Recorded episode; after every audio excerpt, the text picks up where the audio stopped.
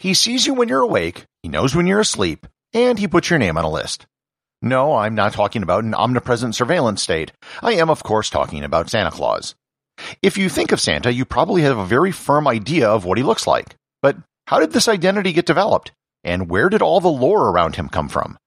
Learn more about the history of Santa Claus and how his legend came to be on this episode of Everything Everywhere Daily.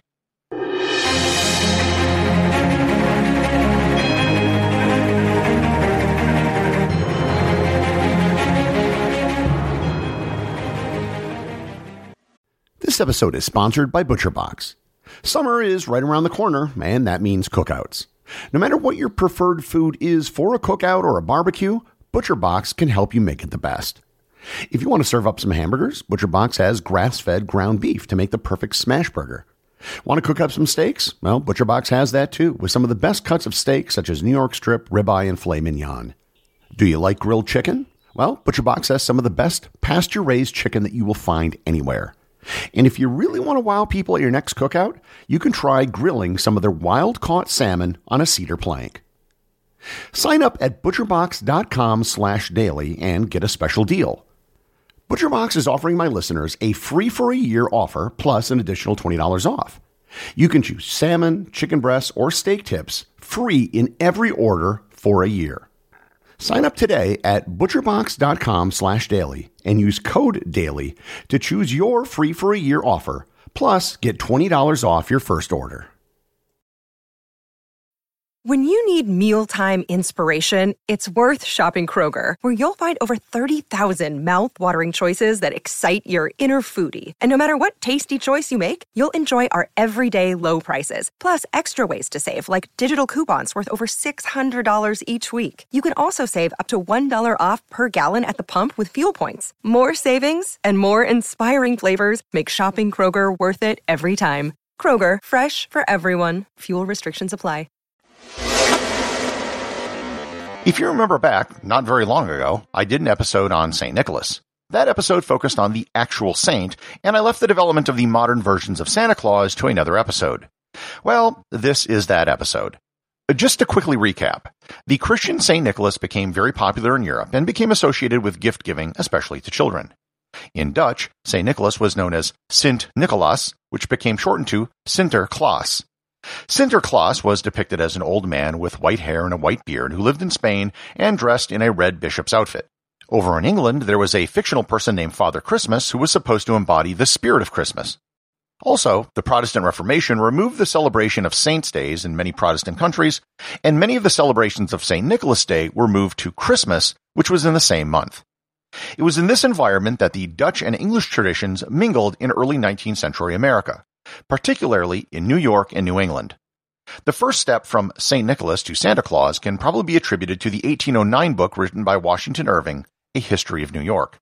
Irving actually wrote the book as a parody of the New York Dutch. In the book, he used the anglicized Santa Claus instead of the Dutch Sinterklaas. This wasn't the first use of the term Santa Claus, as it had appeared in print at least 35 years earlier. In addition to popularizing the name Santa Claus, Irving also made him a more secular character from Sinterklaas. He was no longer portrayed as a bishop, but rather as a Dutch sailor. In 1821, a children's book was published called A New Year's Present to the Little Ones from 5 to 12. In it was an anonymously written poem titled Old St. Claus with Much Delight. This was noteworthy for being the first depiction of Santa Claus visiting houses on Christmas Eve and having a sled pulled by a reindeer although in this imaging of Santa, there was only one reindeer. What really cemented Santa Claus into the popular imagination, however, was the 1822 poem A Visit from St. Nicholas, which most people know today as The Night Before Christmas. The poem was originally written anonymously, but Clement Clarke Moore later claimed credit 15 years after it was published. There has been some controversy about the authorship of the piece, and some scholars attribute it to Major Henry Livingston Jr. Either way, the poem created the rough outline of the Santa that we know today. The fact that the poem is still read today is an indication of just how much it cemented Santa Claus into the popular consciousness. In this poem, Santa was given the following attributes. He was fat and jolly. He had a white beard. He had a sleigh filled with gifts, pulled by eight reindeer that could fly. The reindeer were given the names that we know today. Dasher, Dancer, Prancer, Vixen, Comet, Cupid, Donner, and Blitzen. And he entered homes by going down a chimney. Pretty much everything in the poem describes the idea of Santa Claus that we have today.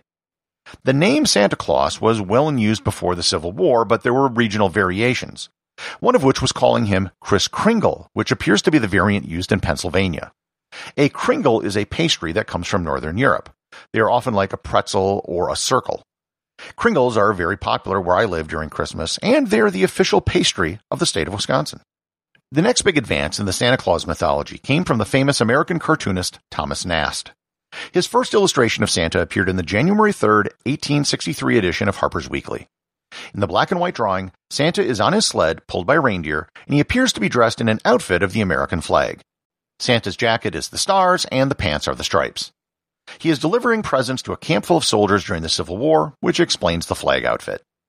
Nast kept drawing illustrations of Santa over the years, and in 1869, a collection of his images were published along with a poem titled Santa Claus and His Works by George P. Webster. It was this poem that added the detail that Santa lived at the North Pole. The idea of Mrs. Claus likewise solidified over time. Once you had Santa, it wasn't much of a stretch to have him be married. The first reference to Mrs. Claus appeared in 1849, again in a poem, and then appeared here and there over the next few decades, mostly as a mention that Santa had a wife. In the 1878 poem, Lill's Travels in Santa Claus Land, Mrs. Claus is assigned the duty of keeping the ledger of naughty and nice children. Her appearance has almost always been described as analogous to Santa, older, with white hair, and slightly overweight. Until television specials, she was never given a first name. However, the Rankin and Bass TV shows gave her the name Jessica. I should make mention of the September 21st, 1897 edition of the New York Sun. In it was an editorial that subsequently became the most reprinted newspaper editorial in history. It was there that an eight-year-old Virginia O'Hanlon wrote to the newspaper asking, quote, Dear editor, I am eight years old. Some of my little friends say there is no Santa Claus. Papa says, if you see it in the sun, it is so. Please tell me the truth. Is there a Santa Claus? End quote. In the reply to Virginia, the editorial contains the famous phrase, Yes, Virginia, there is a Santa Claus. While most of the Santa mythos had been established by this point, what really took Santa to the next level was his use in advertisements. In particular, the images of Santa used by the Coca-Cola company starting in the 1930s. There is an urban myth that is spread that says Coca-Cola invented Santa Claus, and this is categorically not true, as is evidenced by everything I've just mentioned so far. While Coke certainly did popularize Santa, they weren't even the first soft drink manufacturer to use Santa in an advertisement. A company called White Rock Beverages used Santa in a 1915 ad to sell mineral water. Nonetheless, the Coke advertisements really entrenched Santa's popularity as the images were often in full color magazines. Pepsi also used Santa Claus in advertising as well in the 30s and 40s. The main thing the Coke ads did was cement the association of the colors red and white with Santa which just so happened to be the colors of Coca-Cola. They had been used before, but other colors such as green and purple were often used as well. The 1930s also saw the rise of department store Santas. The most notable of the department store Santas was Charles W. Howard. Howard is notable for founding the Charles W. Howard Santa Claus School in 1937. The school is still in operation today in Midland, Michigan, and about 300 Santas attend the school every year. There were other small additions to the Santa story which were added in the 20th century. One was the association of elves with Santa who make the toys in his workshop. These stories arose spontaneously in the early 20th century to explain where all the toys came from, as one person making so many toys in his workshop no longer made sense. Instead of elves, they were often called gnomes. Another was an official system for handling letters written to Santa Claus. This actually began in 1912 at the Midtown Manhattan Post Office in New York and has been a system-wide program since 1940. Letters are often routed to various nonprofit organizations. The U.S. postal system can actually postmark letters as having come from the North Pole if you send them to North Pole, Alaska, which is a real town outside of Fairbanks. There are countries around the world that have similar postal arrangements for whatever their version of Santa Claus is. The big addition in the 20th century was the addition of a ninth reindeer. Rudolph. The story of Rudolph the Red-Nosed Reindeer appeared in 1939 by Robert L. May, who wrote a short story for the Montgomery Ward apartment store. The story was written as a poem with the same meter as A Night Before Christmas. The book sold 2.4 million copies in its first run and 3.5 million when it was reissued in 1946. Believe it or not, at first the story of Rudolph was rejected because having a red nose was a sign of alcoholism at the time. The story of Rudolph really became popular with the song that was written in 1949 by Robert May's brother-in-law, Johnny Marks. The first recording of the song was sung by Gene Autry, and it hit number one on the charts for Christmas of that year.